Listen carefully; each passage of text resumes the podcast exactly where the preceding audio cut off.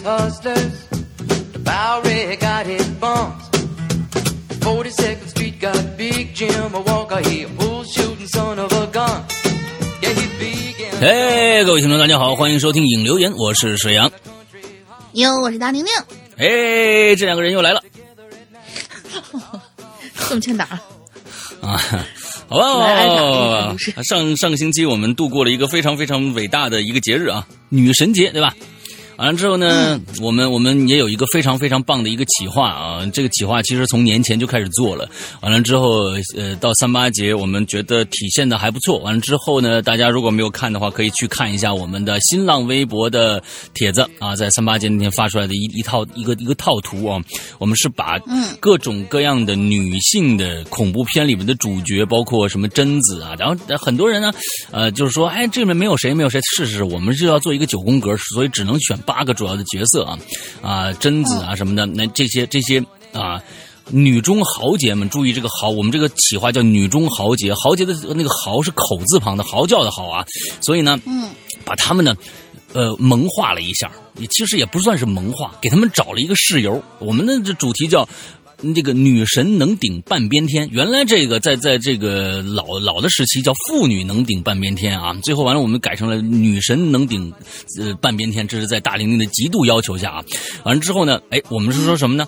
每一个人其实他们都是有一个其他的工作的啊，不是来光光吓吓你们的啊，他们还有在在社会上面还要发光发热的地方啊，我们就做了这样一个反差萌的这样一个东西，大家就可以去看一下。对另外呢，呃，两件事情啊，一件事情我们的潮牌，呃，还有应该还有多少天？应该还有十五天的订购期，对吧？我们还有十五天的订购期，十呃，十13天了十五天，十五天，之前一直是十，一直是咱们用的是十五天的，这对个对对对对对十五天，，还有十五天啊，还有十五天的订购期，所以请呢，请大家赶紧去我们的新浪微博也好，呃，或者我们的相关的一些群里边，我们都在每天在发发我们的这个消息。这一次的迷彩，呃呃，这个半长的这样的一个外套是非常非常适合春季穿的，是是一个薄款，不是厚款啊。大家很多人觉得，哎，看上去很厚的样子，其实是一个薄款，我们把它做出了那种褶皱的那种感觉，完了是它应该经过水洗，水洗以后做旧的一个感觉。完了迷彩你要穿新的话，特别特别的愣嘛，所以我们又经过一道、呃一一道工序把它做旧的这样的一个感觉。之后上面有我们有我们一二三四五五枚五枚我们鬼影人间独创的袖标。啊，我们的各种各样的标在上面啊，非常非常的漂亮。呃，之后呃，在这件衣服里边，大家可以看到我们的宣传语是可你们可以听得到一些，还有一些惊喜在等着你们。等你们收到货以后，完了之后呢，你们再去把它打开。哎，收到货，打开衣服里面有一个非常非常别致的惊喜在等着你们。哎，所以们，所以们，这是我们这件衣服的一个一个小秘密在里边，可以跟大家互动起来的一个玩法啊。OK，这是我们关于衣服。完了之后，呃，A P P。A P P 上个星期在星期呃星期五还是星期六的时候，我们更新了一点零一安卓的版本。一点零一安卓的版本，在之前我们有一些播放不能的一些状态，比如说 i o 不是什么呀 iOS，安卓版本比较低的，比如说五六七这三个版本号，呃，有一些就是播放不能。那大家先首先，如果现在你装了一点零一的话，还有闪退现象的话，那么一定你的安卓版本太老了，应该是在六左右。六和五我们现在是不支持的，我们是七八九这三个大的版本号，记住是安卓版本号。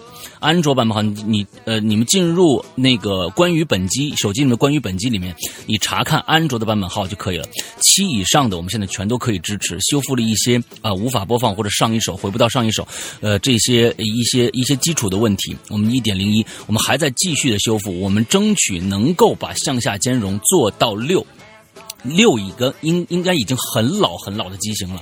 如果你的版本号是六，而且还不能升级的话，那说明这个手机的版本实在太老太老了。就是说，这可能呃已经是五年前、四五年前的机器了，所以这个可能我们真的支持不到那么低的版本号。但是如果你还能升级，把你的安卓能升到七点零的话，七点零以上的话，那就是没有问题的啊。呃，安卓确实有各种各样的适配问题，这个跟苹果真的不一样。就是说，呃，我们现在的人手有限，呃我们的工程师在每天工作到四点钟啊。在加班加点的做，而且这里面还有一个一个问题，就是大家很多人都知道，我们中间的呃安卓工程师是换过一次的，是在上一版的安卓工程师的一个代码的前提下再继续工作，我们换的现在这个团队。其实以前的那些那些代码有一些是有问题，但是大家也都知道，那个代码几万条、上十十几万条的那种代码，要一行一行的去查的话，非常非常的累。有一些问题找不到，可能是以前的工程师没有把它做干净。所以我们现在也一一直在做各种各样的复查的工作，所以工作量非常非常的大。那么本身适配上面就其实是这个呃安卓的机型太多，那么其实有一定的工作量。那么在这个基础上，嗯，我们我们加班加点的在干，请大家稍微理解一下。啊，另外一个呃，我们这个一点零一版本基本上已经在各大的这个呃应用商城已经上架了。华为的我们上架了，已经啊，华为的那个应用商城，很多人现在可能用华为的比较多。华为的应用商城我们上架了，但是华为的审批过程特别的繁琐，它跟其他的这个呃那个。呃，应用商城的这种这种审核机制完全不一样，要各种各样的证照，各种各样的什么东西，所以会相对慢。但是我不知道这一次大家先去看一下，是否那个版本号是一点零一，记住那个版本号是一点零一。如果还是一点零的话，请大家去一个地方下载就够就就 OK 了，就是我们的新浪微博“鬼影人间”的主页，你你就可以看到我们的这个一点零一有一个翻升级的一个一个帖子里。里面有个二维码，你扫二维码下载就 OK 了，好吧？大家我说的说的差不多了啊。OK，那这个这个这个前面的通知就这样。大家还有什么事儿想说吗？嗯，暂时没有了。暂时没有了是吧？好吧，那我们进入一个大家这个非常喜闻乐见、百年做不完的这样的一个话题啊。二零一九校园诡异事件春季 SP。现在正式开始。对，啊，反正这个我也不用大跟大家再再再二三月份，一看二三月份，大家就已经惯例了，就是在等着。对，那个校园回忆事件什么时候来呀？结果我在三群里面约了稿了，可是现在的回复量很少啊。啊，你们都在想啥呢？你们是不是已经被我们掏空了呢？对，我是觉得这样的一个，就是说，就是我们需要啊，很多人都已经毕业了啊，所以你看，我们七年了嘛。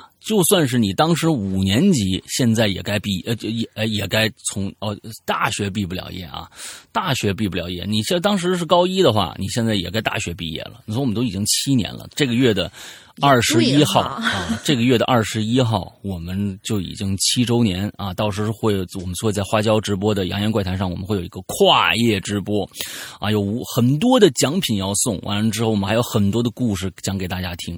大家记着，呃，这是多说一句，三月二十一号晚上八点到十二点之间，我们会有一个跨夜直播啊啊，非常非常有趣的。到时候大玲玲也会来，露不露脸你们自己想啊。哦，好的吧。就是你这个东西，你你玩一次就就就那个什么，反正我说的是十周年哦，十周年肯定露是吧？就不管怎么样都露是吧？嗯，对，好，只露脸。好，好，好，好，好，好，好，好，好，好，好，哎，只露脸啊！对，对，对，对，我好像咱们这个怎怎，我们也不提倡露屁股。来，来，下来，这这这个，嗯，没说。你能不能不把话题往 奇怪的地方去带啊？我们接着啊，我们校园诡异事件啊，这个东西不用跟大家说了，就是在学校里发生的一些奇奇怪怪、鬼鬼异异、恐恐怖怖的事情，对吧？给一些新同学，给一些新同学也说一下我们这个校园诡异事件。毕竟七年了嘛，呃，也也许你是今天刚刚听到这档节目，就是我们每一次的开学季，就是春季开学和秋季开学的时候，都会有一个校园诡异事件的一。个主题，那我们日常会有其他的一些主题啊。嗯，校园诡异事件这是雷打不动的，就是这两个月份月份会有这个东西，大家要到我们的 bbs 点儿鬼影 club 点儿 net 里面去注册，然后找影留言板块底下这个置顶帖就对了。嗯嗯，OK OK OK，嗯，每一次呢，我们的校园诡异事件基本上能做好几期啊，最长的一次二十二十多期是吧？啊，二十二期我记得啊，完了之后反正这个这我们那个时候是完完全没有什么节节制的，我们这个这个还是有有有那什么，不是没有节制，是没有心理准备，大家会就我们不封，就是不封帖，就就当时不封帖，大家就一直留啊，一直留啊，而且留好多呀。嗯好像因为当时贴吧也没有办法就是封帖这个样子，然后到啊现在贴吧里面好像还有人续呢。对，那我觉得是这样，就是说校园诡异事件这个呢，我觉得可能是比较好搭，你知道吧？因为上学谁都有这样的一个经历啊，只要是前两天发生的事情，就可以挪到校园诡异事件里面上学的时候说发生，讲出来就 OK 了。那时候我在上初二，呃，上初二的那个那个年代非常非常的快乐。呃，我讲一个那个时候发生的事儿吧，记得那是在。我妈妈的公司里，你看，你看，这你看就转过来了，对不对？啊，这这就是校园诡异事件，嗯那这太能扯了啊。这个挺好呀。啊，对对对对对啊，来挺扯呀。嗯，啊对对对，来吧，看我们看第一个啊，嗯，好嘞。第一个修特军同学，老大大林好呀，大林林在群里喊了，我看看能不能第一个留言哈。最火的留言啊，关于这个校园的经历太多太多了，我都想一下子留完，但是呢，嗯，怕你们俩太累，我就留个最长的吧。你真真真是够长的。嗯，这是我在日本的一次经历，中间发生过三小段情节。至于中间有没有联系，这个倒是需要两位大大或者鬼友们自己串一下，欧吗？呃，废话留点多，好了，切入正题吧。在我大三的时候，六七月都是待在日本的。其中，因为毕设对于是对日本妖怪文化的调研，二来是就想想旅游嘛，就借助了这个学校交流的机会。我们一开始需要在一个叫佐渡岛的地方，哎，这是一个很偏的、很偏门的一个岛哦，嗯，没有说是跟大家就是旅游线路的那那佐渡岛啥子间几根啊？对。啊，对，密室，密室就是那个，就是只能活一个，或者什么无人生还，嗯，那种。嗯，那边风景很好，而且还保留着很多传统的东西在。有兴趣的朋友们可以去看一下。下面我就按照时间顺序把这经历分开来讲。第一段经历叫做在旁边路过。呃，这次交流同行的呀有十几个人，因为人数比较多，学院住不下，于是我们就对半分，一半住酒店，一半住学院。我呢是第一批住学院的，在学校的附近还还有山和野地，人烟比较少。我呢跟当时的女朋友，当时前女友啊小 H，还有好哥们儿小 Y，都啊懒不想做饭，于是我们下午四点多呢就偷偷溜出去逛逛。就这么走着走着走着，哎，看到前方啊有一所鸟居，嗯就想上山看看神社吧。小歪也说了，说是可以顺便求个姻缘，不然一直当雷神在你身边啊什么？不然一直当雷神在你们俩身边发发光发亮对对对，也不好电灯泡啊，啊。电灯泡，对，就是电灯泡意思。于是我们就一起上山了。这座叫做牛尾神社，这座神社名字叫牛尾神社，有一个主社和两个辅社，旁边有一棵超级粗的树。听说这个树是当地的求子树，你这进度快了点儿。我们三个呢，现在在 现在，他不刚才不是说刚刚求姻缘嘛，直接奔就是求子树了。我们三个先在主社上投了硬币，求了一个平安，就往其中的一个辅社走过去。小歪首当其冲啊，先一步进去了，只不过不到两秒钟他就退回来了，说是，咦，那地方有点黑，我不敢进去。于是我们就陪着他过去求了一下姻缘。嗯这个事儿就发生在我们出来的时候。我们返回道路中啊，呃，往出出口走，小歪，我们返回道中的时候，往出口走的那个时候，小 H 在我的左边，我们俩手牵手。此时，我们找到了一个路过的石碑，就在我的右半身与石碑齐平之后，我就感觉到有人在石碑的位置从后边往前，就是有人从石碑那个位置，哼好像是从后边往前轻轻的跑过的时候带来了一阵风。嗯这风特别凉。当时我就不知道，我就我不知道为什么我的右半边身体就就就全都僵了。我先是往前看了看，发现没人，后来又转身过去，因为我以为是小歪走过来的呀。但是我回头看见小歪距离我们大概有两三米的距离，边走边玩手机呢。嗯我再回头看看出口处也没人，哎，我就愣住了。小歪跟我对了一下，说是你咋了？我一时没有回答他，他就嬉皮笑脸，把表情收回来了。我回了他一句：“嗯嗯，没什么，咱们赶紧下山吃饭去吧。”小艾是看着我不太对，他也问我你怎么回事啊？我没有说话，牵着他加快脚步往出口走。小歪因为了解我呀，是时不时会碰到那碰到这类事情的这种人，看我们脚步加快了，就觉得不对劲儿了，于是也就跟着跑起来，还直接跑的超过了我们。这是第一段经历，第二段经历叫做屋外的女人。我们从神社下来之后，他们俩就一直问我到底发生什么事儿了呀？你一惊一乍的。我什么都没说，只是觉得天色已经晚了，就不便说了吧。到了学院之后，值日的同学已经把晚饭准备好了。吃过了饭，大家有的画画，有的打游戏，而我们几个扎堆在那看电影。我呢就在旁边陪他们研究日本的妖怪。联想到今天下午碰到的事儿，我就想啊，看看能不能找到个答案。就这样，电影完了，已经十一点多了。日本的老师就准备去锁学院的大门儿但是呃，哎，我看啊，去锁学院大门大学院不大，学院不大什么意思？学院不大，学院不大，他打对，应该是学院不大，他打了一个学院不大。君宇，下次检查一下你错字啊。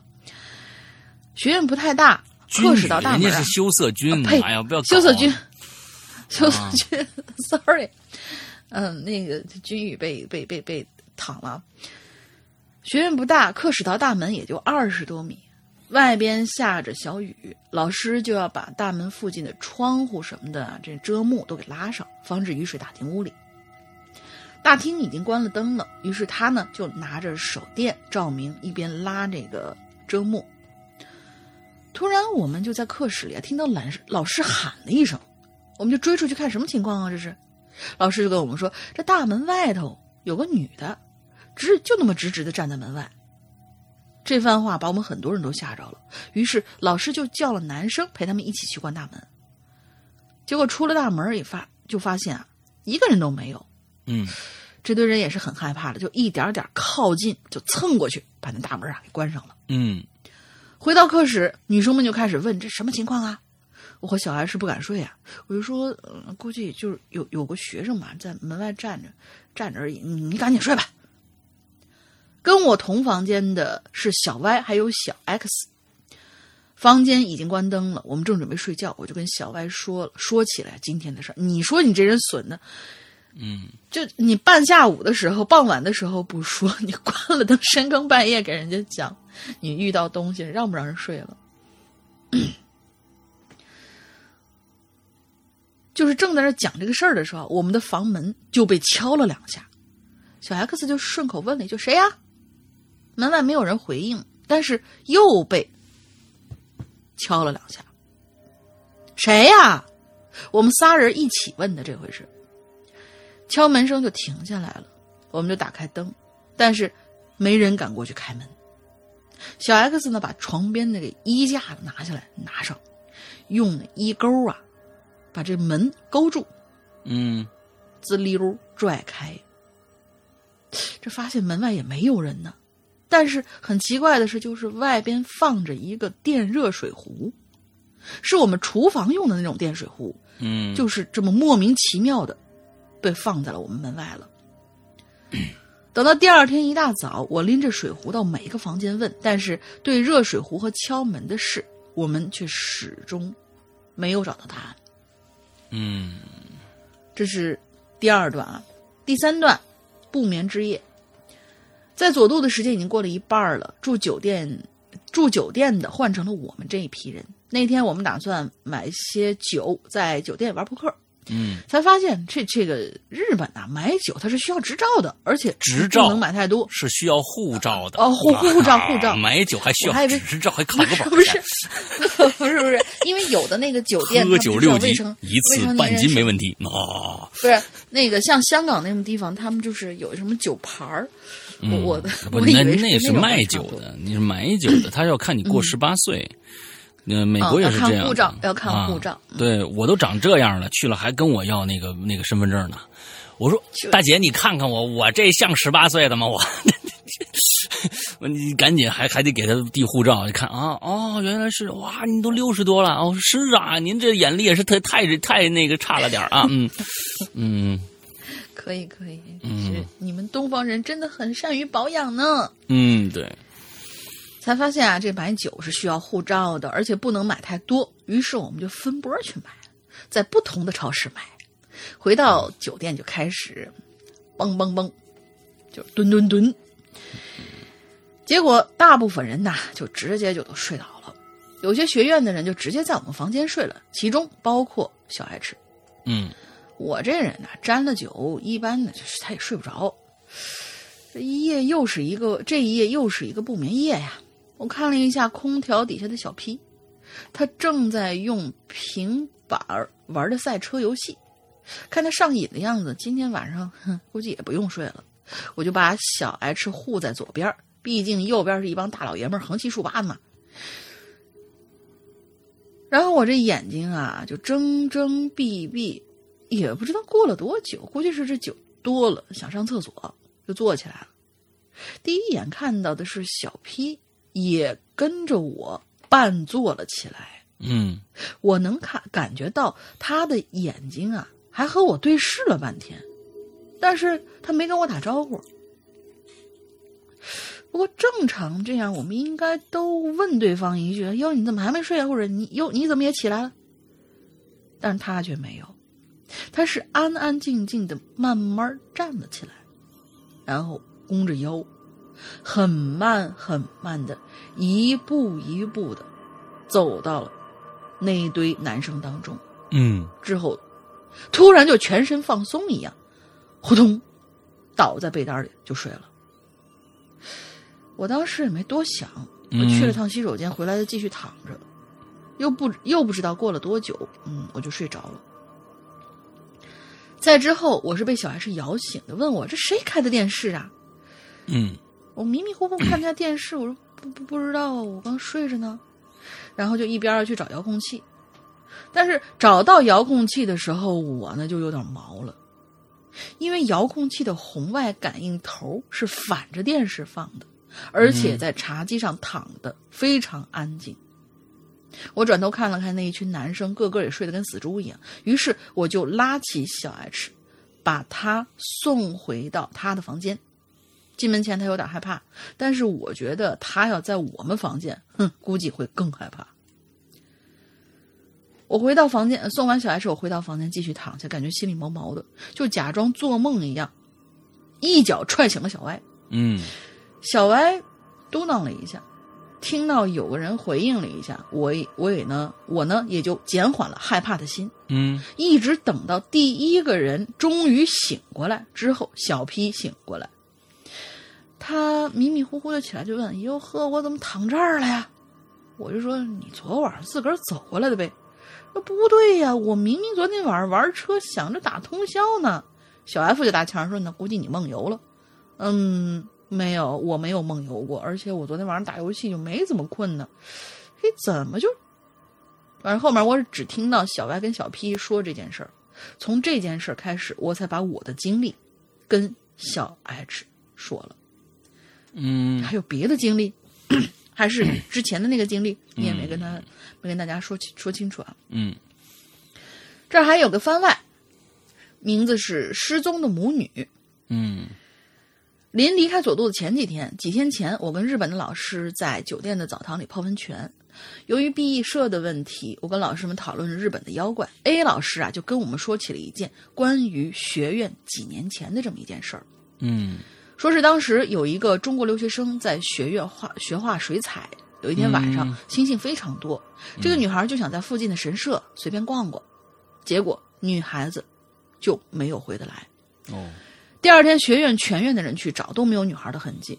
女孩的父母知道这件事儿呢，也就买了最早的飞机赶到学院，也报了警。母亲每一天都去找啊，每一天都去找，因为太思念自己女儿，吃饭睡觉都不安稳。后来有一天，这位母亲深夜突然，深夜就睡着睡着，深夜突然醒过来，自言自语，喊着女儿的名字就往山上跑。嗯女孩的父亲见状，就喊上学院的老师，带着手电赶上去，结果追着追着，在山里就给跟丢了。后来跟着警察搜遍了很多地方，都没有发现母女俩。当时这事情啊，对于学院的影响非常大，所以晚上都不让出门了。嗯日本的经历就这样结束了。我不清楚其中的事儿会不会有联系，但是这些我觉得不算很恐怖，嗯、只是心里毛毛的而已。从中的联系就留给两位大大跟鬼友们了。嗯，没什么联系啊。来下一个，就嗯别呃别的 就是别的我解释不了，但是那个电视那个事儿，我估计是你们不知道谁碰着了，因为早在好多好多年前，就是家里面还没有买那种就是呃就是那种。纯纯纯屏或者说是超薄电视的那个时候，家里不是都有那种老老人们家里用的那种大背头、大脑袋那种、那种电视？呃，那个时候是我姑姑家的一个电视，然后他们家的电视是日本松下的，嗯而且那个时候的那个松下好像就是不是咱们这儿代工厂做的，都是直接从那外面进来的嘛。嗯他们家那个电视就特别有意思，就是呃，你这个你这遥控器正对着它，和你。呃，就是翻过来，就是一百八十度翻过来以后，你直对着那个墙，都是可以把电视弄弄亮的。就那个时候都都已经可以了，就是反射这样一下，对对，这个这个反射所以应该是你们红外喝醉了，线反应该不知道谁碰了。嗯。是一个是一个呃非常非常简单的一个原理啊，它不是说你必须嗯。只对着它，你拿回来对。往往后墙上一打它，它反射回去也一样是可以把电视打开的啊。这个嗯是我有了遥控器以后做的第一件事情就是试看看能不能反射，嗯。啊，这那是 N 年前的事了 初中啊啊，初中的时候初中的时候事儿，我觉得哎这东西能往后啊反射，哎呦还真行哎，我就哎那时候就知道这么一个东西了。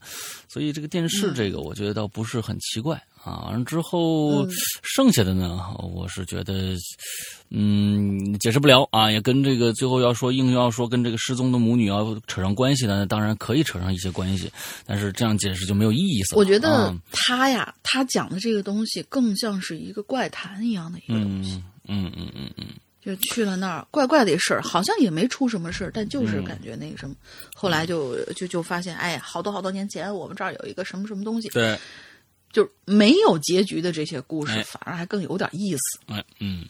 好，我们下一个啊，这个绿帽侠林克啊，这是一个玩游戏的啊，完了之后一定是塞尔达的一个忠实的啊玩家啊，嗯，石阳好，龙鳞好，我是一名老的透明鬼友，的天呐，我是二零一四年夏天接触到节目的，那时候啊我比较闲，现在回想起来呢，那个时候留下的记忆是一整天边吃着自己做的酸奶，哇哦，自己做的酸奶加这个香蕉冰块啊，一直一边打着《三国志》，边听鬼影的美好经历。我的天呐，你这个一心三用啊，好什么事儿其实都干不了啊！我跟你说啊，嗯，你看你牛奶也没喝好啊，酸奶也没喝好，完了之后呢，故事也没听懂啊，就《三国志》呢，完最后全灭。我待会儿录完节目，我就要去喝个酸奶。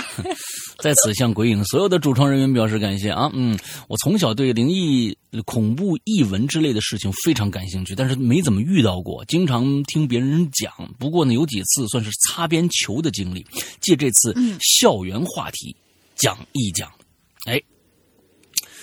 童年呐是在一座大城市的郊区度过的。嗯，小学呢二年级，我们班级从学校主校区换到了分校区上学。分校区比较远，与当地一座大公园相邻。公学校和公园之间呢，只隔着一条非常窄的马路。因为对学分校区同学啊还不算是很熟悉啊，所以呢就有一种天然的神秘感。当时啊，嗯。就出现了很多很多的这个恐怖传闻，比如说公园里专门有抓小抓小孩的坏人。啊，大灰狼啊，吓得我们很长一段时间不敢进这个公园。嗯，这个公园里面有大灰狼啊，有有有要要吃还是喜羊羊，啊，对，对他他就是就就骗小孩的一个一个呃经常用的一个招数嘛啊，嗯。嗯。当时是九七年左右啊，九七年二年级啊，对，差不多啊，九七年二年级左右。呃，这个校园的呃城市的大型开发还未开始，但已经开始有人、人家从平房搬迁到楼房，所以分校区一带呢就出现了很多空置的、无人居住的平房。那这种这种地方非常的恐怖啊！我不知道你们现在有多少人能感受过这种一大排平房没有人住的那个，我是我是经历过，非常恐怖。在分校区附近就有一所废弃了很久的老房子，这间房子门还有窗户玻璃呢早就没了，透过门窗可以望见院子里半人高的杂草。当时啊。很流行恐怖片录像带，没错，这个恐怖片录像呢，就是从九六九七那时候开始的第一个。当时也不知道为什么，恐怖片还有一些其他形式的恐怖的东西扎堆出现。九六年、九五年、九六年那个时候出现的就是张震，完接着这个这个这个什么午夜凶铃啊，什么也全都是那个时期出现的。那那个真的是九六九七九八，算是日本恐怖片高产高质量的三年，特别棒。那三年啊，而且我发现，就是他所说的这种，就是录像带这个东西，嗯，不知道是不是因为这个《午夜凶铃》的影响，总给人感觉就是录像带是一个很神秘的一个玩意儿。后来那些什么碟片儿了，就是薄薄的一片儿，你也不不觉得它它会怎样，就一点都不危险的那种感觉。嗯嗯嗯嗯，对，呃，恐怖录像带后来呢换成了 VCD，很多恐怖片呢就是发生在这种老房子里的，所以对这种老房子大家就有点忌讳。不过时间长了，大家心里也也被挠痒痒似的，总想到里面看看到底有什么东西。哎，记得是这么一个周五，周五的下午放学以后，我和几个同学呢约好了去那间房子探险。哎呦，当时传闻那间房子呀，那院子里有死人，啊，现在想想怎么可能呢？对吧？嗯，在那个时候啊，呃，我们呢就就非常的对这个感兴趣啊啊，到那以接着我们就去了。到那以后呢，我们先是透过门窗努力的看向院子里，除了杂草以外，我看到院子一角有一块比较突出平坦的地方，我心想，这难道就是传说中的？死人不成吗？啊，看到院子一角有一块比较突出平坦的地方，这个我没明白啊。嗯，你应该不应不应该直接去想那是一个台子什么之类的吗？虽然呢每个人都有点害怕，但大家呀在一块呢还是可以互相壮胆儿。最后决定啊，我和小 A 从外面翻墙进到院子里一探究竟。我俩爬到墙头的时候。果然看到角落里头有一个人形状的东西，但是因为我们放学晚了，这天呢有点暗了，所以呢看不太清楚。这个时候小 A 已经有点怕了，我其实呢也有点怵头了，但最后呢还是决定我下去看看吧。嗯，下到院子里头，我们俩呀，哦，那小 A 小 A 也去了呀，那不错呀。我俩就一边扒开杂草，一边走向那个人形的东西。走到旁边一看，嘿嘿，原来是一个用草扎成的稻草人。当时我还松了口气呢，直到后来想起来，我才觉得这有点诡异了。谁会扎一个稻草人放在院子里呢？这还没结束啊！我站在稻草人脚的位置。顺着他的身子看上去，就看到脸的位置像是铺着一张纸。因为仅仅是稻草人的缘故，所以小 A 的神情神经呢已经放松下来了。他就直接走过去，把稻草人脸上的东西拿起来。我刚刚看清，那是一块有着奇怪颜色和花花纹的布，就在这个时候，小 A 喊了一声：“妹！”这是死人盖脸的东西。我的大脑立刻嗡的一声，我们俩吓得是马上往回跑啊！幸好啊，这院子里有一个灶台，我俩跑到灶台上一跳就扒上墙头了，直到下到外边，我们俩才长长舒一口气。小 A 已经吓白脸了，在外边等着同学们问他是怎怎么怎么回事啊？我们俩就如实说了。那天回家的路上，我们一帮人谁都没在说话。这是第一件事儿。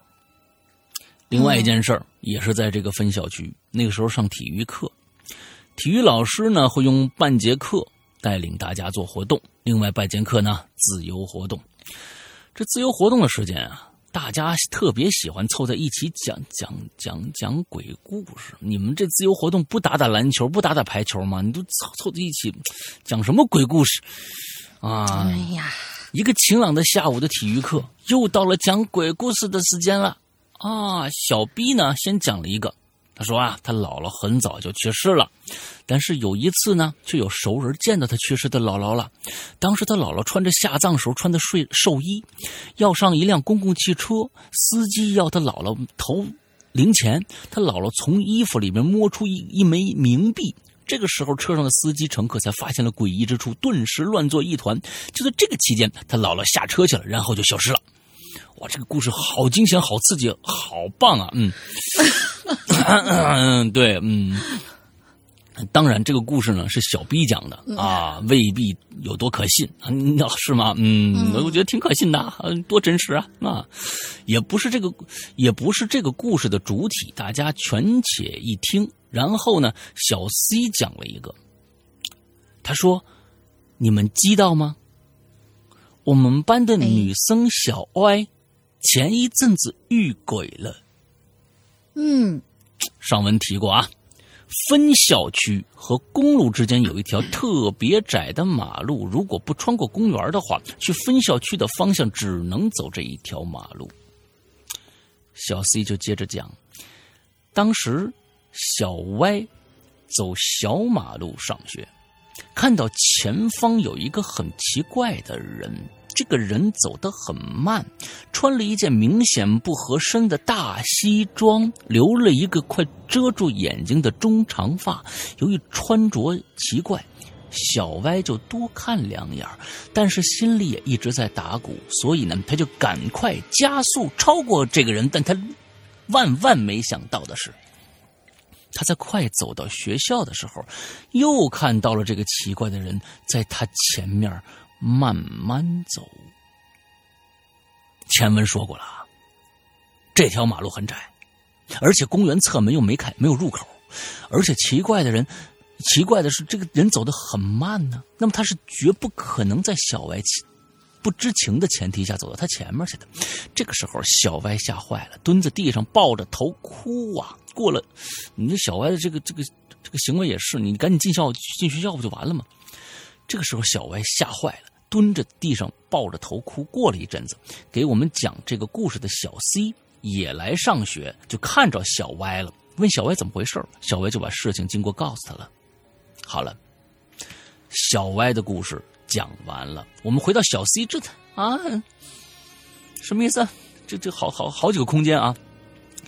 小歪的故事讲完了，我们回到小 C 正在讲这个故事的体育课。换成小 C 视角，啊，又回到当天了嘛？你就说，哎，我们这个故事讲完了，哎，又回到当天这节体育课上啊。刚才说了，那天本来天气非常晴朗，但是当小 C 把小歪的故事讲完，天空立刻响了一声炸雷，然后天上是乌云密布，就开始下起雨来了。这次讲鬼故事的活动只能散会。不知道小歪的故事是不是和诡异的天气有着什么神秘的联系，还是小 C 泄露了某种天机呢？不过小 C 这不过这件事在大家的心里留下了心理阴影。从那时候开始，很长一段时间都没有聚在一起讲鬼故事了。今天先讲到这里，再次问候两位主播，就问你们哼，我老了怕不怕上公共汽车的故事，你们怕不怕？嗯，天哪，嗯，挺好，挺好，挺好，挺好。觉得可能是有某种联系，就是觉得，哎呀，你们这这这都什么事儿，太扯了，赶紧散了吧，散了，散了吧。对，然后就一看不散，好，来来，给你浇盆水，啊，对对对，就散了。老天爷 想上个体育课，你们不打打球？好家伙，他跑跑到这儿聊聊鬼故事，就是反正你们也不想运动，对不对？把跑这聊讲嗯讲鬼故事，啊，妖言惑众，嗯，浇盆水来吧，下一个。啊，又是菊女同学，嗯，不是，又是今天是刚来啊，嗯嗯对，不是我的意思是，他每期都来，啊每期都来。啊好，老朋友君宇同学，这次的故事啊，我有一丢丢不是非常确定有没有讲过。不过我查了一下论坛所有的发帖记录，应该是没看到。看看这人家这严谨的作风是吧？嗯，不炒冷饭，坚决不炒冷饭。我第一次写留言是在一六年一月份的冷不丁那一期，其实那一期呀、是留了个坑的，所以呢，我现在就来填填三年前的这个坑。嗯不过大家不用往前翻啦，我呢给大家说一说那期大概讲了什么。大概讲的就是我一个朋友半夜停车在高中对面的工厂门里，半夜遇到了一个在水坑里走过却没有留痕迹的小男孩儿。我说我相信他这个故事，因为啊，我呢在同一个地方遇到过另外一个诡异的事儿。我们高中的母校对面的那个工厂，后来被一个民办小学征用了，厂房改成了教室。工厂前的空地搭起了一个篮球场，和一块活动用地，有双杆儿还有秋千什么的。嗯父母是老师的缘故，所以我高中时期都是住在教师宿舍的。我们教师宿舍是的一楼是食堂，二楼以上才是宿舍，但是食堂面积挺大的，所以二楼就有了一块非常宽阔的天台。有的时候半夜作业写疲惫了，我就会到天台上做一些基础的训练。嗯半夜写作业写累了，到天台上做一基础训练练还是基础的，什么样的基础训练？就就是伸伸胳膊、伸伸腿儿、扭扭腰，就嗯，大概就可能吧，大概。嗯说有这么一天晚上啊，又是写作业写到半夜了，于是我就来到这天台上，活动活动筋骨。我活动完，我就靠在天台上的扶手上吹风。这大半夜你吹什么风呢？我就奇怪。嗯从二楼啊，其实可以很容易看到对面马路的民办小学。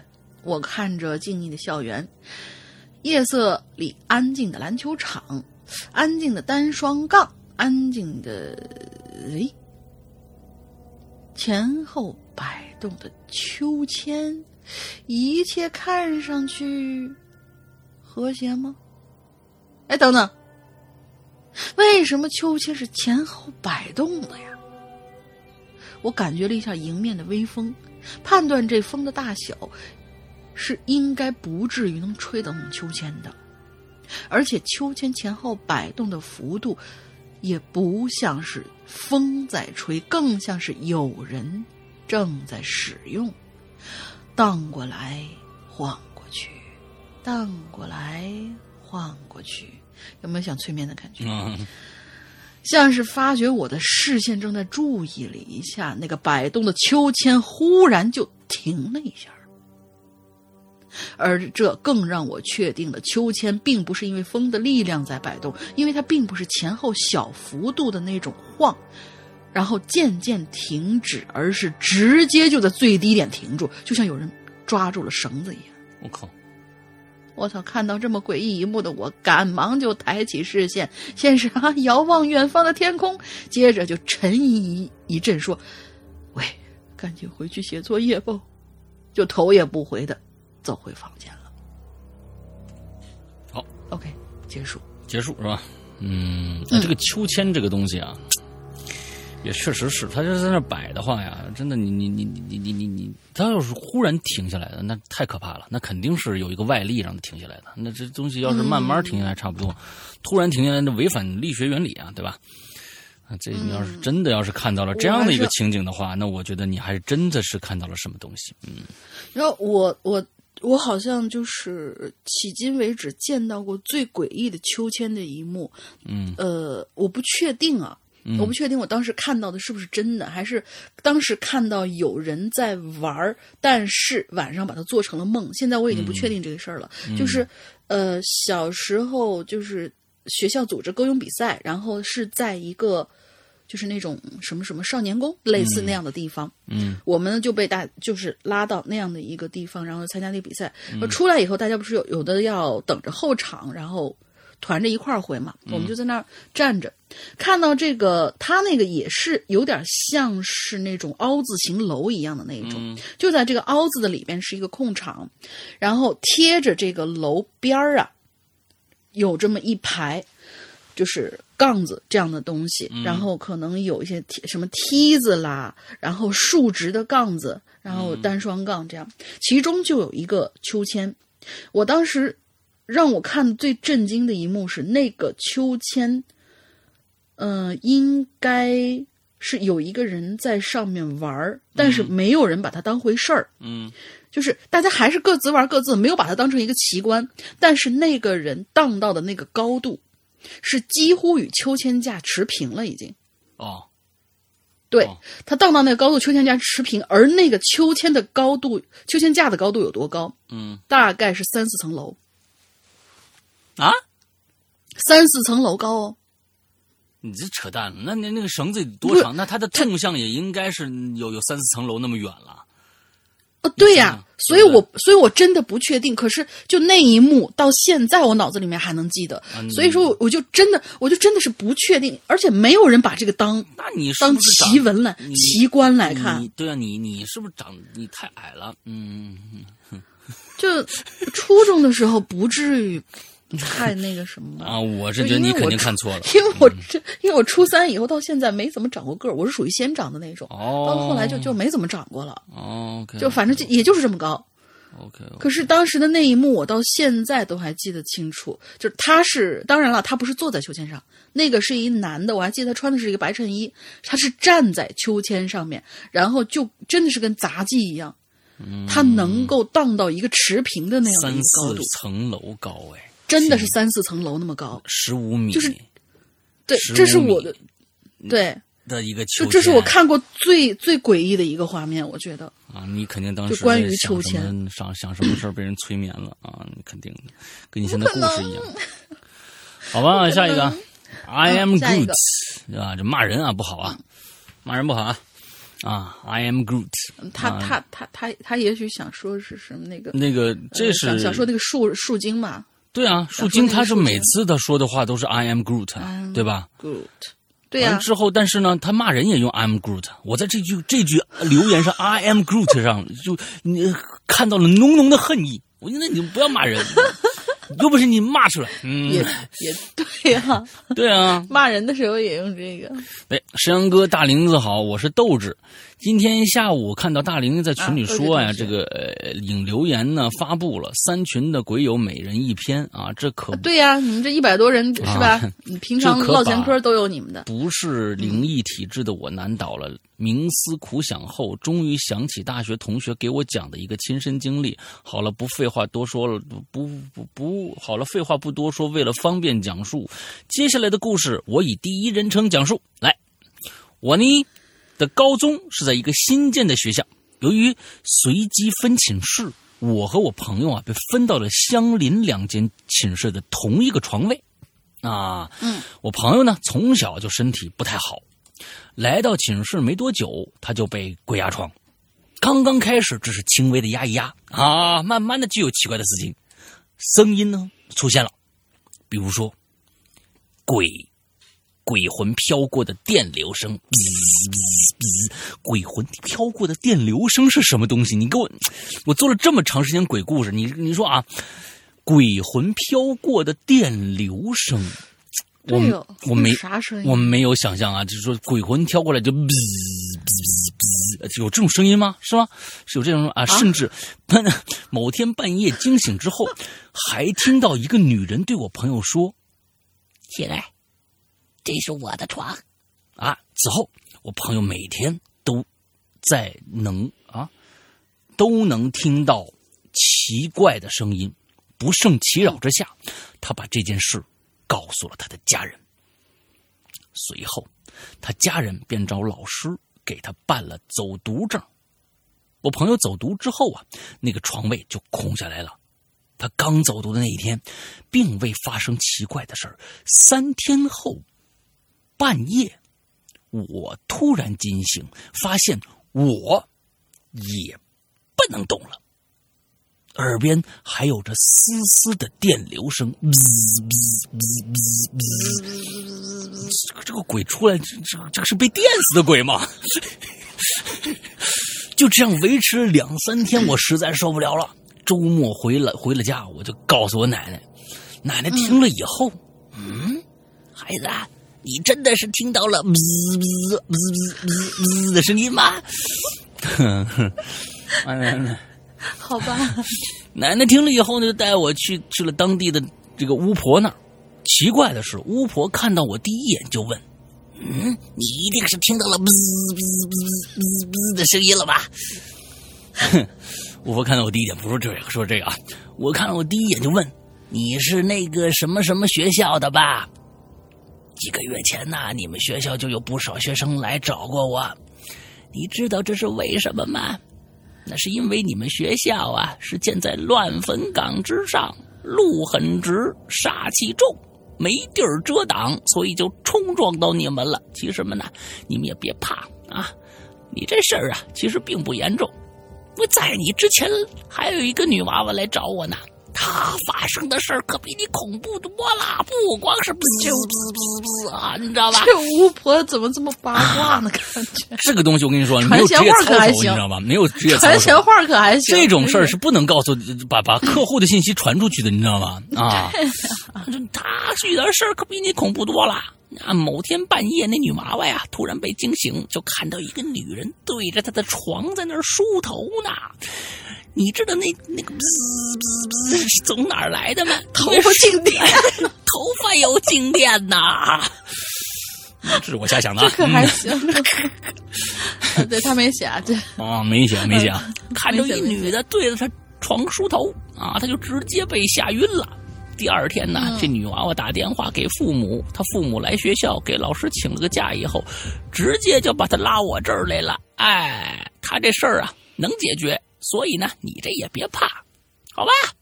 嗯，好，这样呢，这个他给了我一个一小捧米、一根柳条和三张符啊。他说你回寝室以后是晚上十二点，把这符点着了。啊，完之后呢，将这个烧尽的这个符啊和米倒入水中摇晃，最后将柳条啊进了水，在寝室里挥动柳条，啊，就是其实驱邪嘛，对吧？啊，这个柳条能打鬼吧，对吧？大家都知道啊，柳条能打鬼，能抽鬼的啊。我回学校之后，照着巫婆交代的做了一遍，当天晚上安稳睡去。虽然半夜醒来时还会听到微弱的“哔哔哔哔哔”啊，听着变成这个声了啊，原来是“哔哔哔”啊，但毕业之后就好了。哎呀，好累，终于码完了，辛苦石阳哥和大玲了啊！虽然不知道谁读，最后呢，希望鬼这个石阳哥不会因为在人间没人投稿头疼啊！希望大玲玲每周有歌听啊！嗯，好，嗯，是个贴心的妹子。啊！虽然他们开始骂了我一句 “I am Groot” 啊，你知道为什么微弱的电 电流声变得微弱了，然后你安稳了吗？因为我呢，头发长不是？嗯，我小时候啊，就是自个儿学梳头，然后我妈就教了我一招：你把那梳子蘸点水，点水再梳，就不会那么就是往起飞了。所以它这柳条蘸水啊，啊，对对对，你们自个儿想吧。对对对对，完之后还有一个啊，就是你再听到“滋滋滋”这种声音啊，你赶紧摸墙啊，就电就导出去了。现在大家知道那个这有道理北方啊，北方其实大家都知道，一到冬天这个静静电啊太严重了，太严重了，你脱件衣服，你就你就变成一个一个那个什么了，你你你就变成雷神之类的了，你你嗯，你，摸金属，叭打一下，那没事儿。我告诉你啊，我可估计很多北方人都知道，你如果你不怕打的话，那无所谓啊。你要怕打的话，首先摸下墙啊，找个墙一摸，电就导出去了，你再弄别的东西就没电了啊。这是一个非常非常神奇吗？啊，你不知道啊这么神奇吗？不不知道。啊，不知道。等会儿我就把我们家猫挨个蹭墙去。哎，对，那是好好办法，就是拿猫呢也一样，你一一一接墙，哎，它就导导电就导下去了，就接地嘛，就相当于一个接嗯接地的过程，对，啊，地线的一个过程。好，来下一个，好的好的。乌锥 D D K，嗯嗯，山哥、龙玲姐，你们好呀！我是一个半新不新的潜水党，白嫖归影那种人，嘿嘿嘿嘿嘿，你白嫖你还乐呵？嗯啊，过段时间啊，充充裕了就会买会员了哈。这一年一季的校园特辑又来了，而我也来啦！大家鼓掌，分享一下发生在我周围的故事吧。直切主题了哈。当年作为走读生的我，中午呢，经常因为懒得回家，就直接在教室里面啊垫着自己的胳膊，坐那儿就睡着了。嗯，一般也就眯个十几二十分钟。第一啊，这是姿势实在是不舒服；第二呢，自己午休的时间大多数嘿嘿都是用来玩手机了。嗯某一个阳光充裕的一天，我呢就透过窗户，就是这个教室窗户啊，就看见下面零零散散的有很有的人在那打羽毛球。嗯下一秒呢，我就拉紧窗帘拉紧了窗帘，毕竟这阳光有点刺眼，我呢就准备入睡了。手机放在课堂课桌里，忽然有一个电话就打了进来。嗯 我看了看，是来自省外的，哎，果断挂掉。自己平时根本就没什么省外的朋友，呃，有也不和他们有任何联系。这电话八成都是骗子。即便是真是外地朋友，看我不接，一般就会选择 QQ 问我，或者直接重复拨打，就不会那么执着吧。但是，这挂掉手机放回课桌里的时候啊，这手机的黑屏反光让我愣了一下，嗯，随即就起了一身的鸡皮疙瘩。哎，就是我看到这手机的黑屏反射到白色的粉刷的天花板上啊，嗯有个黑乎乎的东西。嗯咦，我心里我就安慰自己啊，肯定是花眼看错了。不过自己始终没有勇气抬头。这空荡的午休教室里，毕竟只有我一个人呐。觉是睡不着了，手机也不敢拿出来。我呢就硬是，呃，扒着把头埋在双臂之中，脑袋里乱哄哄的想法，那叫一个挨个叫嚣啊！终于挨到了上课时光，同学们来齐，数学老师上课，好奇心在，呃，在人多的时候啊，我就猛地就冒出来了。我呢就把这脑袋呀、微微的往上扬起来，还是白色的天花板，除了吊灯还有风扇，嗯反光中的黑影儿，嗯，怕不是风扇吧？想到这儿我就松了口气，打开数学笔记，刷刷刷的赶紧跟上进度。这么一件看错的事儿啊，本来是我是没放在心上的，却在当天晚上再一次梦到了这个场景。反光之中，黑乎乎的东西的轮廓，我仿佛能看清一些了。那是一个长发乱糟糟的，缠在一个人形身上的那样一种状态。嗯，我没有尖叫或者逃走，而是在梦里，我再一次强行入睡。呵，这个但是头顶呢，呃，但是头顶却感觉到一阵异常，似乎有很多炙热的光线，弄得脑袋嗡嗡乱响。趴睡的姿势久了又十分难受，同时脖子还带着酥麻麻的感觉。内心我肯定啊，那肯定是那黑影的头发垂下来了。终于达到了一定痛感的我，突然就惊醒了，眼角因为恐惧而挂着泪滴，全身颤栗，呼吸一时不太顺畅。窗外黑色蔓延，慢慢的缓过来的我，在手碰到手机那一刻，我突然就又缩回来了。嗯想看时间，却害怕那反光，反光里面还存在着一片黑影。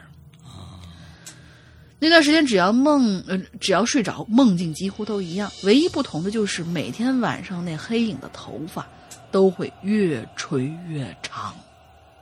我无法进入深度睡眠，每一每一次都难受的醒过来，精神状态一天不如一天。中午都待在操场上晒着太阳，看这些运动的人，完全不敢睡午觉。在教室里头，我也再也不敢抬头看那纯黑的天花板。期间，我曾经还把这个梦啊，纯黑的天花板。我靠，sorry，好家伙，我我我我我，因为我看了一眼自个儿的天花板，开玩笑，我天花板也是那个嗯木头的木头色的。期间，我曾经把这个梦啊告诉过自己周遭的朋友，他们呢却一致认为你呀就是自己把自己吓的，然后就带进梦里，日有所思夜有所梦嘛。但是这件事儿，我从来没告诉过家人。终于的终于啊，有一天晚上的头发终于把我给包住了，呃，头发终于包住包裹住了假寐的我。嗯，不是第一次，我我又再一次哭着醒过来。第二天还得正常上学啊，交上数学老师要求的笔记。不知为何那天我浑身发冷，明明是炎炎的夏日，而我却感到了寒意从头顶袭来。这时候，同学突然传话，叫我去一趟数学老师办公室。老师板着脸要求我翻开自己的笔记本。我翻开一看，里头的内容竟然全都被黑色涂满了。哇！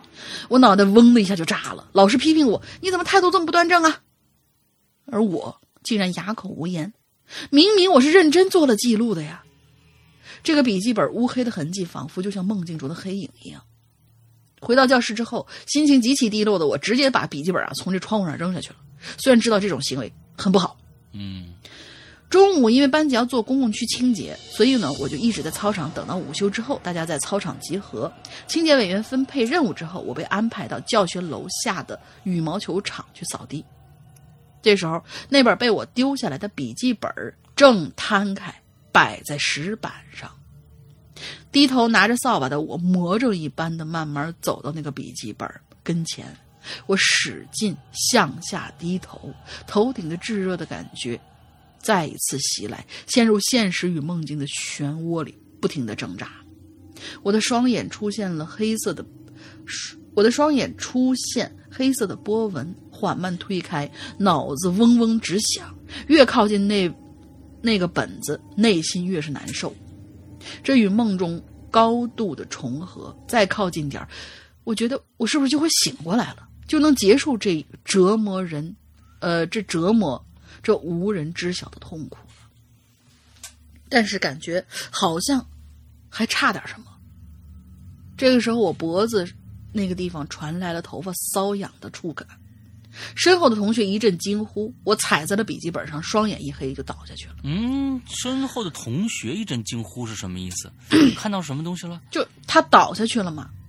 哦，就是看到昏倒了嘛。后来听同学说，做清洁的时候，我像是把头折断那样，状态极其的怪异。我被送到了医护室，打着葡萄糖。医生说：“你这熬夜身体不行啊，休息。”回到教室。正是晚自习的时候，大家看见我的出现就引起了阵阵讨论。我呢就是黑着脸坐回位置上，我有什么好讨论的？不就是晕倒了吗？但是周围的同学指着我的后背，我呢，呃，我看到周围的同学在指着我的后背，我就直接把衣服脱下来，发现有一滩飞溅的红色印记。嗯。高三的一名学姐，因为学习压力过大，又被老师骂了，直接通过教室的窗户直接跳下来，就落在我的身后，头发尖儿扫过了我的脖颈啊！呃，我我我看看啊，我看看这是那个什么？这是当时我，嗯，同时有一个人，我看啊，嗯，咱咱咱再往后看，不不不，就就就就是当时好像是同时有一个人跳下来了。你再接着往下看。嗯，从六楼，呃，从六楼教室跳下的学姐，五楼教室的我，或许是巧合上巧合，上下处于同一个位置。学姐住进了重症监护室，抢救过来成了植物人，全全校还为她集了款。那天之后，再也没有出现过那个噩梦。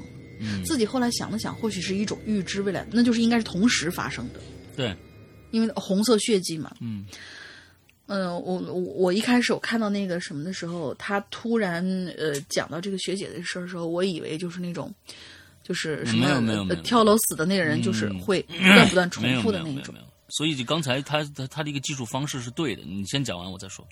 嗯嗯嗯。后来想了想，或许我那些梦是预知未来的梦吗？也许是杯弓蛇影吧。这件事情当年给我带来了很大的负面影响，性格也消极了很多。好处大概就是与手机接触的少了。高三三年，高中三年都沉迷于学习吧，啊哈哈哈。但现在也能够慢慢的写出这事儿，也算是对自己心结的一种松绑吧。嗯 P.S. 现在还在和那时的朋友有密切的联系，事情已经过去了。虽然当时精神脆弱的我没有想得到什么心理慰藉，毕竟人无完人，没有同处一境，谁都无法完全为对方体谅。嗯不过，如果能够重来的话，我要选李白，啊呸，选住读，中午就不会睡宿睡睡在宿舍了，嗯，呃，睡在教室了，应该就会睡睡在宿舍了。嗯为考试努力的朋友们，也不要太过自己呃自己太大压力了，适当的放松还是很重要的呀。最后，祝鬼影越办越红火。嗯嗯嗯，这个故事其实真的是挺挺瘆人的。就开始他他你嗯你读到一段，你读到一段时候，我觉得这个技术顺序有问题啊，但是现在看来是完全没问题的。他说再靠点，好像还差一点什么。脖子传来头发瘙痒的触感，身后同学一阵惊呼：“我踩到了拿笔，我踩上了那个笔记本，双眼一黑倒下。”这段儿其实按照你刚才的理解的话，应该是这样的。哦，脖子上传来了头发瘙痒的触感，我踩到那个笔记本，双眼一黑倒下，身后同学传来一阵惊呼，对吧？应该是这样，嗯我先倒下再惊呼嘛。他是先惊呼再倒下。当时我看到这儿，我说：“哎，这个很奇怪呀、难道后面的同学看到什么了吗？”果然是有人先跳看到的跳是有人落落在下面的。对对对对，这个这个顺序是非常正确的。呃，而且他这个预知的这个梦真的是很那什么，就是嗯高处的那个，我我觉得现在可以解一下他这个梦，就是高处被捆绑的那个人，嗯可能就是这个学姐，她的压力在一天比一天增多。她对于跳下这个行为的选择，就是她选，比如说她选择就在那个日期，她高压爆发的那一天，嗯就是那个头发越垂越长，越垂越长，可能就预示着这股压力在越升越大，越升越大。终于触到了她头发的时候，现实跟梦境重合了。这这这个还是挺恐怖的一件事。嗯，挺恐怖的一件事。嗯，好，还还好这事儿过去了啊。对对你对你不不用再去想这些事情了啊，因为这个这个事情都是一过去的事情，一定要让它你讲出来。今天我们在节目里面讲出来，就相当于帮你把你最后一些压力也就释放出去，好吧？嗯，好好生活。，对但是我们现在，但是我们现在就是不会去，就是随随便便的说，哎呀，高三党，你们一定要想开呀，有什么事儿大不了。就是我们现在已经不会说这样的话了，因为郭德纲有一句话说的很对，就是不要随随便便劝人想开点儿，因为你根本不知道我经历了什么。嗯，呃对不不不，就这这个我们没说过让人的高三想开不想开的，这这东西，对呀、我们嗯、这个反正就这种话我不要说觉得加油吧，你就说你你加油就好了尽力就好了。对对对，尽力就好了、啊！所有人不要把别人的压力放在自己身上，是最这个这个是最、最重要的。因为第一个，你不了解对方的对这些事，你要比如说大玲玲这这人，他他就有一些压力，他他就扛扛不住，但是对别人啊那啊啊是吗？我也只能拿你举例了嘛，对吧？啊，这个嗯我有我有啥压力扛不住了？我这么抗造的一个，人，是吧？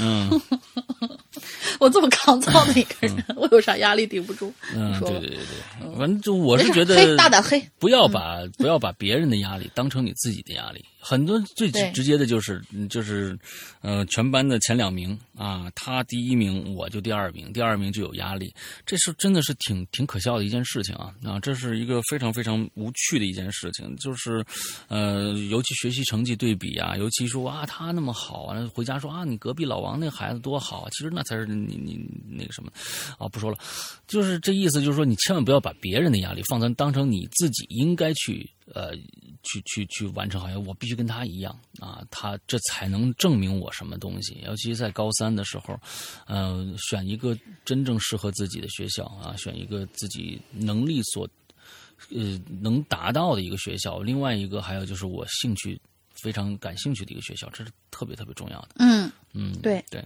所以好吧，嗯，呃，不要像劝劝人这个这个不要劝人啊，你你你不要那怎么着怎么着了，我怎么着怎么着，哎，对，这句话说的、郭德纲说的对啊，郭德纲说的对也不对，对就是呃，千万不要去揣测别人遇到这件事情，你在在你的眼眼里面看来是有多么多的简单，因为你没有承受对方的压力，所以不要去去去去随便的去跟跟人家说啊，你那什么就行了，但是你这种话其实对于对方来说一点用都没有。什么就是最可恶的，就是那种什么什么什么抑郁症，就是矫情啊啊，就这种是最恐怖的、讨厌的。对对，反正加油吧，嗯嗯，加油吧！啊，下一个龙加油就对了嗯龙西子，龙西子，世阳哥大玲玲，你们好，我是龙西子。虽然校园传说系列话题每年都有两次，我却从来没有参加过，因为我的身体并身边啊，是不是身边并没有发生过与学校有关的奇妙事件？但这一次，这个惯例却被打破了。两个月前，向来对我疼爱有加的姑父因手术失败去世了。面临这场飞来横祸，全家都陷入了巨大的哀伤。姑父平时看起来非常的健康，只是在某一天突然感到心脏不舒服，去医院检查后发现必须立刻手术，不然有性命之虞。原本以为只是一个中型的手术，风险不大，没想到接受完手术后，姑父便再也没有醒来。我是在元旦放假的时候从学校回到呃这个家乡见了姑父最后一面。呃，元旦假期结束以后，我不得不重返校园。那两天我我是浸泡在泪水中度过的，只是一想到过过往辜负于我的点点滴滴，泪便会止不住的淌下来。我的好友知道我非常悲痛，在我回校的当晚，便把我约到学校无人地方散心。我极度的悲伤，一边哭一边和他讲述这连日来的见闻。说着说着，我越来越难过了，不由得双手捂脸，嚎啕大哭。我看了这个跟姑父的这个这个感情是非常非常的好的啊，对，嗯非常非常。好友一直轻拍着我的肩膀，安静的听着我抽抽搭搭的叙述。当我稍微平静下来的时候，他轻声对我说：“你知道吗？刚才你哭得最伤心的时候，在你背后的玻璃窗上，映出了不属于我们两个人中任何一个人的第三个人影。”哎，呃，这这这个，我的友人具有这个灵异方面感应的事儿，我很早就知道了。这一次呢，却是他第一次告诉我，他能看到那些不属于我们这个世界的存在。他没开过天幕，所有但凡他见到那些东西后，他的眼睛就会流血，听起来就像《鬼吹灯》里的阿香啊，这么神奇吗？好友告诉我，他看到一个高大的身影出现在我背后的玻璃窗上。因为当天晚上下雨，所以我和他是坐在教学楼顶楼一条带玻璃的走廊上聊天的。当时好友并不是坐在我身边，而是半蹲在我身边，用手扶着我的膝盖与我面对面，所以他才能看到我背后的景象。据好友描述，他看见一个影子出现在我身边，本来他面对着我，可以从玻璃窗上看到自己的身影倒映在玻璃上，可是突然，那个身形便高出了一截，完全把他的身影给挡住了，而与我的影子近乎齐平，因为我本来啊就比他高，比他高，又是坐在比他略高一些的窗沿上的，所以他除非他站起来，否则影子都不可能与我一样高。可当时他至始至终蹲在我面前，不要说站起来，就连稍微弯下，呃，稍微伸直一下腿都没做过。而我的个头在女生里算比较高的了，因此坐下的姑父的身高的确与我差不多。好吧，好吧，啊，我这整个整个这个这一段描述非常的混乱啊。我呆呆的听完好友的描述，心里一点也没有感到恐惧，反而涌上了一股这个温暖。好友说，那个影子发现自己注意到他后，便一下子消失了。也许是发现了好友只要看到这些东西就会受伤，便默默的离去了吧。好友的话让沉浸在悲伤中的我安静了许多。也许辜负只是转变了，成为另外一种形态，静静的守候在家人身边而已。他并没有彻底的离开我们，他会用自己的方式继续陪伴着我们，看着我们走出阴影，面对崭新的生活。我拭尽泪水，与好友一同走出了教学楼，各自回寝室休息。本以为事情就此告一段落了，但第二天再见到好友的时候，他就显得非常的疲惫。他说：“不知道缠上什么东西了。”嗯啊，他有点愤怒地说：“他说昨天我本来都睡着了，结果却被突然的惊醒了，然后就开始不停的流鼻血。我寝我寝室的猫也一直在叫，那猫平时晚上睡得比我还沉呢，可昨天晚上嚎的不行，估计是看到什么东西了。后来呢，我把你送我的那把刀压在正头底下，才把他们赶走的。嗯这件事情就以好友这这件离奇的遭遇作为终点，突兀的结束了。往后的数日里，再也没有任何的后续。关于我们学校里为什么会有一群那些东西，我个人猜测，这是因为我们学校的地理位置极为偏僻，平时就人迹罕至，再加上学校后面那座山的后边就是这个城市的火葬场。而好友为什么认为前一天晚上出现的我身边的影子是我的姑父，而不是其他过路的呢？因为第一，那个影子出现的时候是我情绪最悲痛、最沉重的时候，好友觉得姑父是担心我，所以从家家乡才过来看看。鬼魂是不受地理约束的啊，这个这个棒，这个理论啊，嗯。嗯二，影子被他发现以后很快就消失了，而不是进一步的缠着他不放，这就说明他并无意打扰和伤害他。这一点和那些流着害他流鼻血的东西这有本质的区别。OK，我的故事就到这儿，两位主播辛苦。新的安卓 APP 上线了，祝贺祝贺！我也光速的买了会员，也祝呃鬼影越来越好。我下次呃有的说的时候再来，好好，有的说时候再来啊。嗯嗯，好，OK，呃，那咱们今天最后一个，这个被被打的那个人是吧？你也认识他了是吧？我不认识他，我就经经常听说有人要被打，反正我一看是什么什么企鹅被打什么，我说为什么要打企鹅？为什么？嗯，就是他吗？对，最后一个，我们三群 VIP，我们现在有三，已经开第三群了，啊，特别热闹的三群，每天就是三群同学，不知道为什么那么那么能聊，嗯，就是，但是这一次给我们回帖的人，嗯，我告诉你，我可记仇了。你们你们每天日刷留言，不夸张啊，一百多人刷四五千条，啊真的啊，是真的。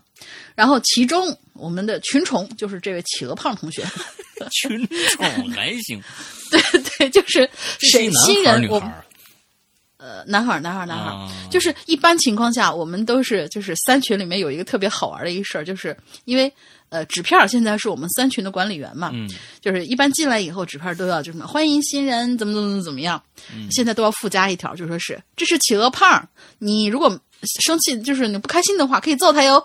哦 但是企鹅胖同学吧，就是可能跟他的职业有关，啊他脾气特别好，他职业应该是一某一个电商平台的客服，所以他脾气特别好，然后就跟大家也玩的特别开心。当然，我们是就是说是什么理论？这个 对你就客服必须脾气好啊，对不对？哦我们最近在那个就是在在在卖我们的衣服嘛，对吧？就是、呃卖衣服一般找我们，然后那个你要买什么其他东西找企鹅胖，这个卖手串找英子姐什么的，就那种，对。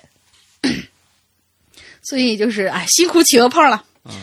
这次呢，他说啊，呃，山羊老大好呀，大玲玲，嗯，好吧，好呀，嗯，就是他没有话任何话对我说，对吧？嗯在下是鬼影三群最为帅气迷人的企鹅，我才不会天天说我被群殴呢，求山老大罩我。嗯，放心，老大是不会罩你的。没想到这期话题是校园诡异啊，真是让人猝不及防。明明大玲玲跟我们说是有可能会是尴尬的相亲，这不是月份赶到了吗？月份赶到了，然后我们下一期啊，可以跟大家预告一下，我们下一期留言的话题就是尴尬的相亲。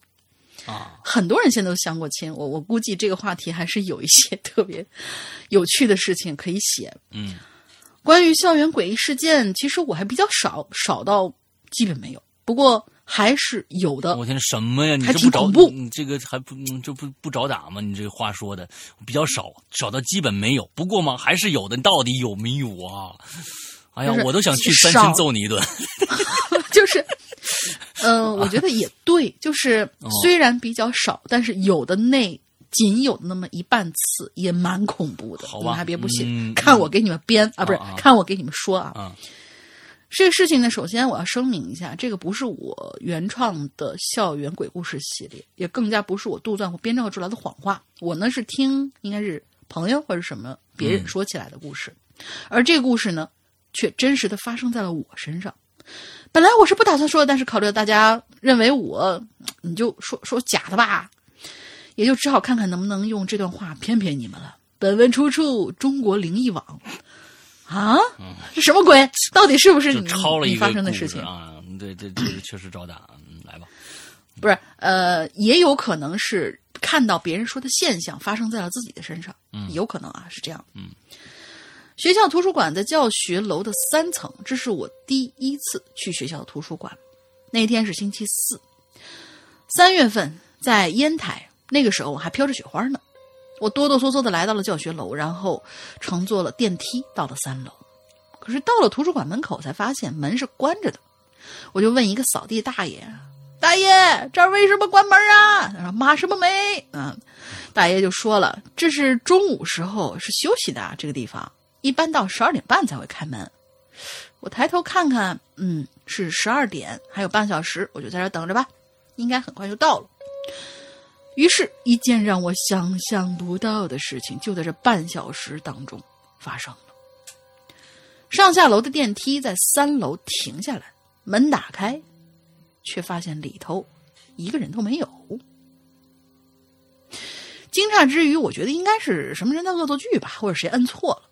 可是后来的一系列事情，显得这个事情啊就更加诡异了。电梯就这样上去之后，再下来，停在三楼。门打开，里头没人，然后关门再下去，又上来，还是停在三楼。门打开，里头依旧没有人。之后关门再上去，马上下来，到三楼打开，还是没有人。就这么反反复复，这三层似乎成了一个落脚点一样。哎，我就奇怪了，如果是某个人恶作剧的话，应该是团伙作案吧？最起码有两个人在办同一件傻事儿这。傻事你为才会变成这种什么不出去呢？一直在这儿做，嗯对，上上下下的快乐吗？嗯，对。终于这一次电梯停下了，我没忍住就走过去了。我倒要看看电梯里有什么状况。可惜电梯里什么都没有，也没感觉这电梯是坏了。不过在电梯的一角却出现了一个发卡，粉红色的。我把它捡起来，随手揣随手揣在兜里，走了出去。而走出去的一瞬间，我仿佛听到了电梯按钮的声音，于是自然的把头转过去，就看到有一个女的站正站在里头，穿着黑色的连衣裙，长得很漂亮。我诧异的时候，我正在诧异的时候，门已经关上了。要知道，我是出了电梯以后，呃，哎，我是出了电梯以后，马上就听到了一个按键的声音，于是立刻就转回了头，然后就发现这女人站在那儿。我是想，呃，我想她没有没有可能这么快可以走到电梯里。更让我怀疑的是，那天还下着雪呢，她居然穿着黑色的连衣裙，难道她是扛冻？对，扛冻。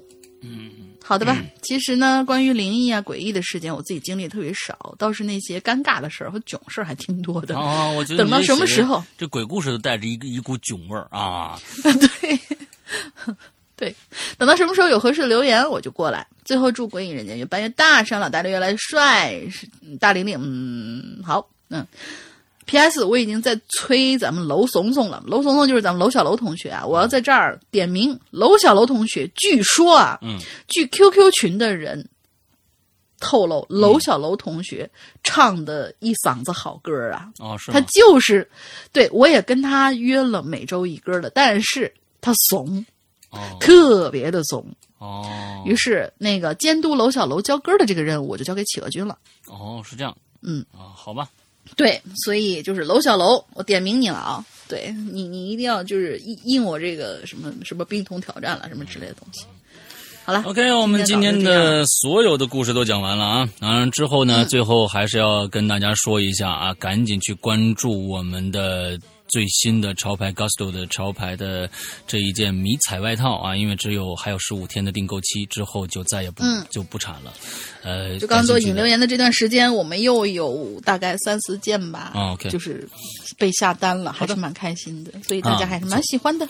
对，因为这个东西真的是我们只产一季，不是一个长销品，所以每一次我们都是用了很多很很大的一个一个精力去做这件事情啊，也做到了，呃，起码是在做衣服这个行业里边，我们做的所有的标准啊。虽然是我们一个定制产品，我们又是一个做这样的一个有声节目的，但是我们做其他的事情也都非常非常认真，所以大家赶紧去是的，呃，没订过的订一件就知道有多好了啊。那好吧，嗯，之后这个接着接下来是我们的这个，我们现在安卓和苹果的 APP 都有了，那么请大家去关注我们的这个会员的服务，呃，这样的一个、呃会员。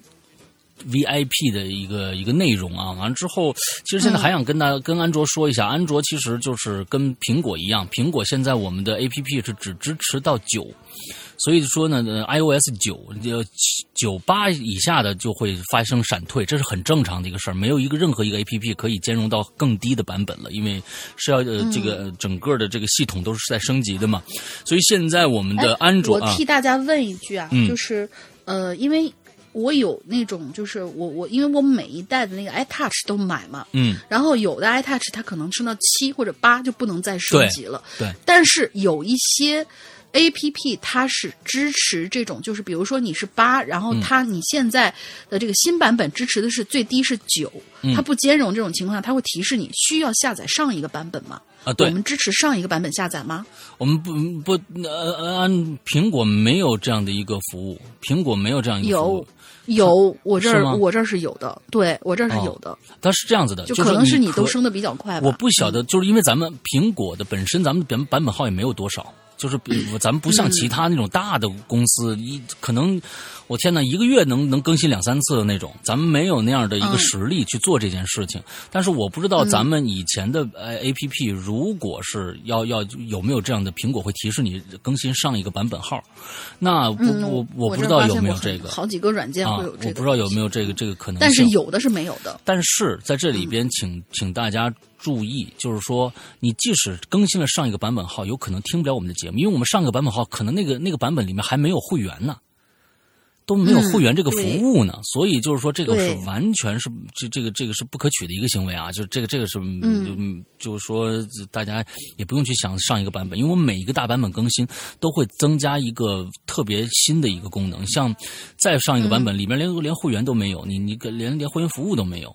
对，虽然你你不闪退，但是这个版本就是只支持到呃这个九以上的 iOS，完了苹果那个安卓呢、是支持到这个七，现在是七到呃八，哎七到九，呃七到九这样的一个版本号，我们在努力的、那我是不是要重新买一个安卓机了？我的测试用机现在最高能升到六点多。六点多的话，那有一些机器没有问题，有一些机器会发生闪退。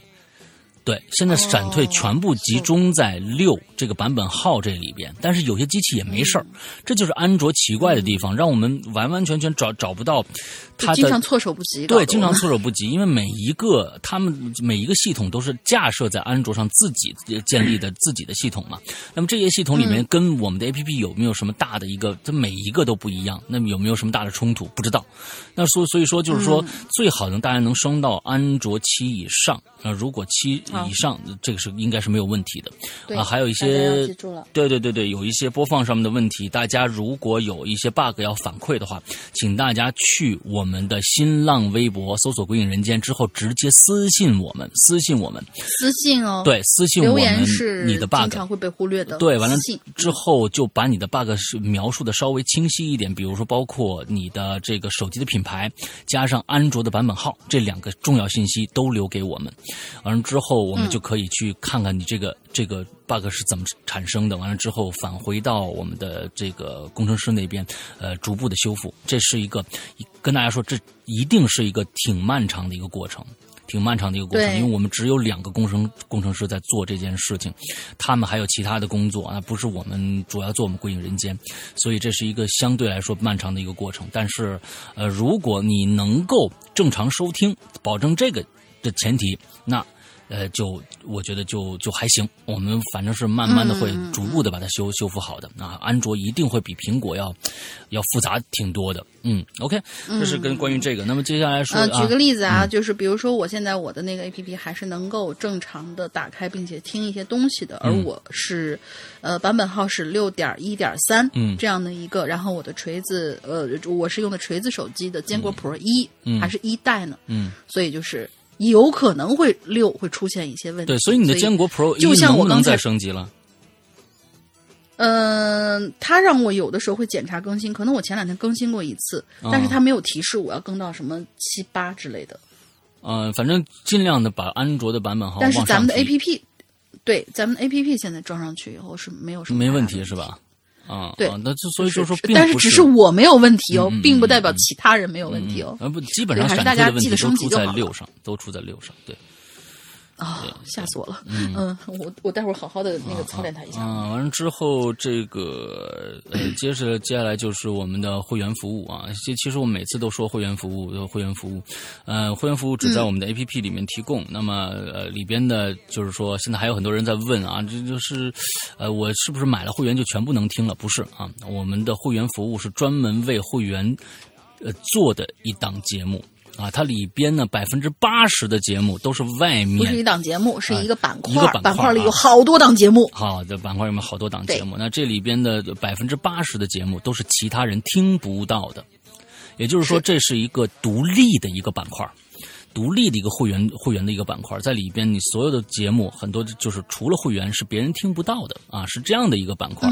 里边现在已经有很多很多的长篇供大家去听了啊，外面呃其他的非会员是听不到的。我们是这样的一个，而且我们是日日更新，而且我们最近因为是只集中更新期嘛，因为有个《鬼影人间》第九季在更，完了之后还有我们的长篇在更，有的时候一天要更到三期。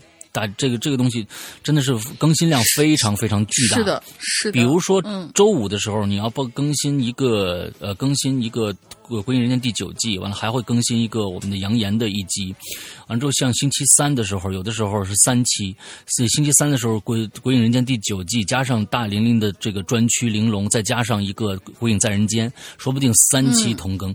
哎、就是说这里边有很多很多的这个这个内容是大家听不到的，除除了会员才能听到，所以非常建议大家去购买这个。这个里边有很多人说，哎呀，鬼鬼影人间更新慢，但其实我们的会员里面是日日在更新的，那个里边是真的是嗯嗯量非常非常的大。对而且你买了你的会员以后，这些故事。你就算是会员过期没有及时续费了，嗯这些故事你也仍旧可以保存在你的手机里面，下载你手机里面听。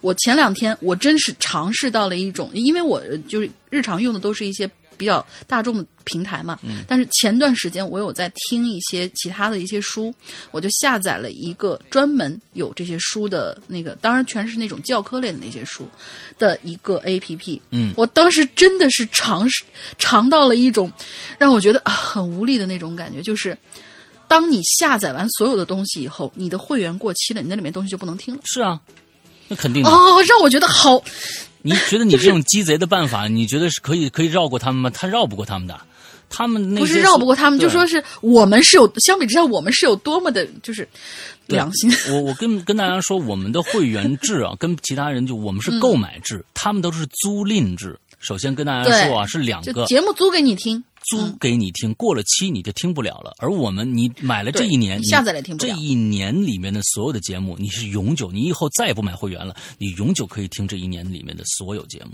对，是这样子的。嗯，对 OK，只大概限这一年年里面所有节目呀。嗯，那个大玲玲说一下今天的进群密码吧。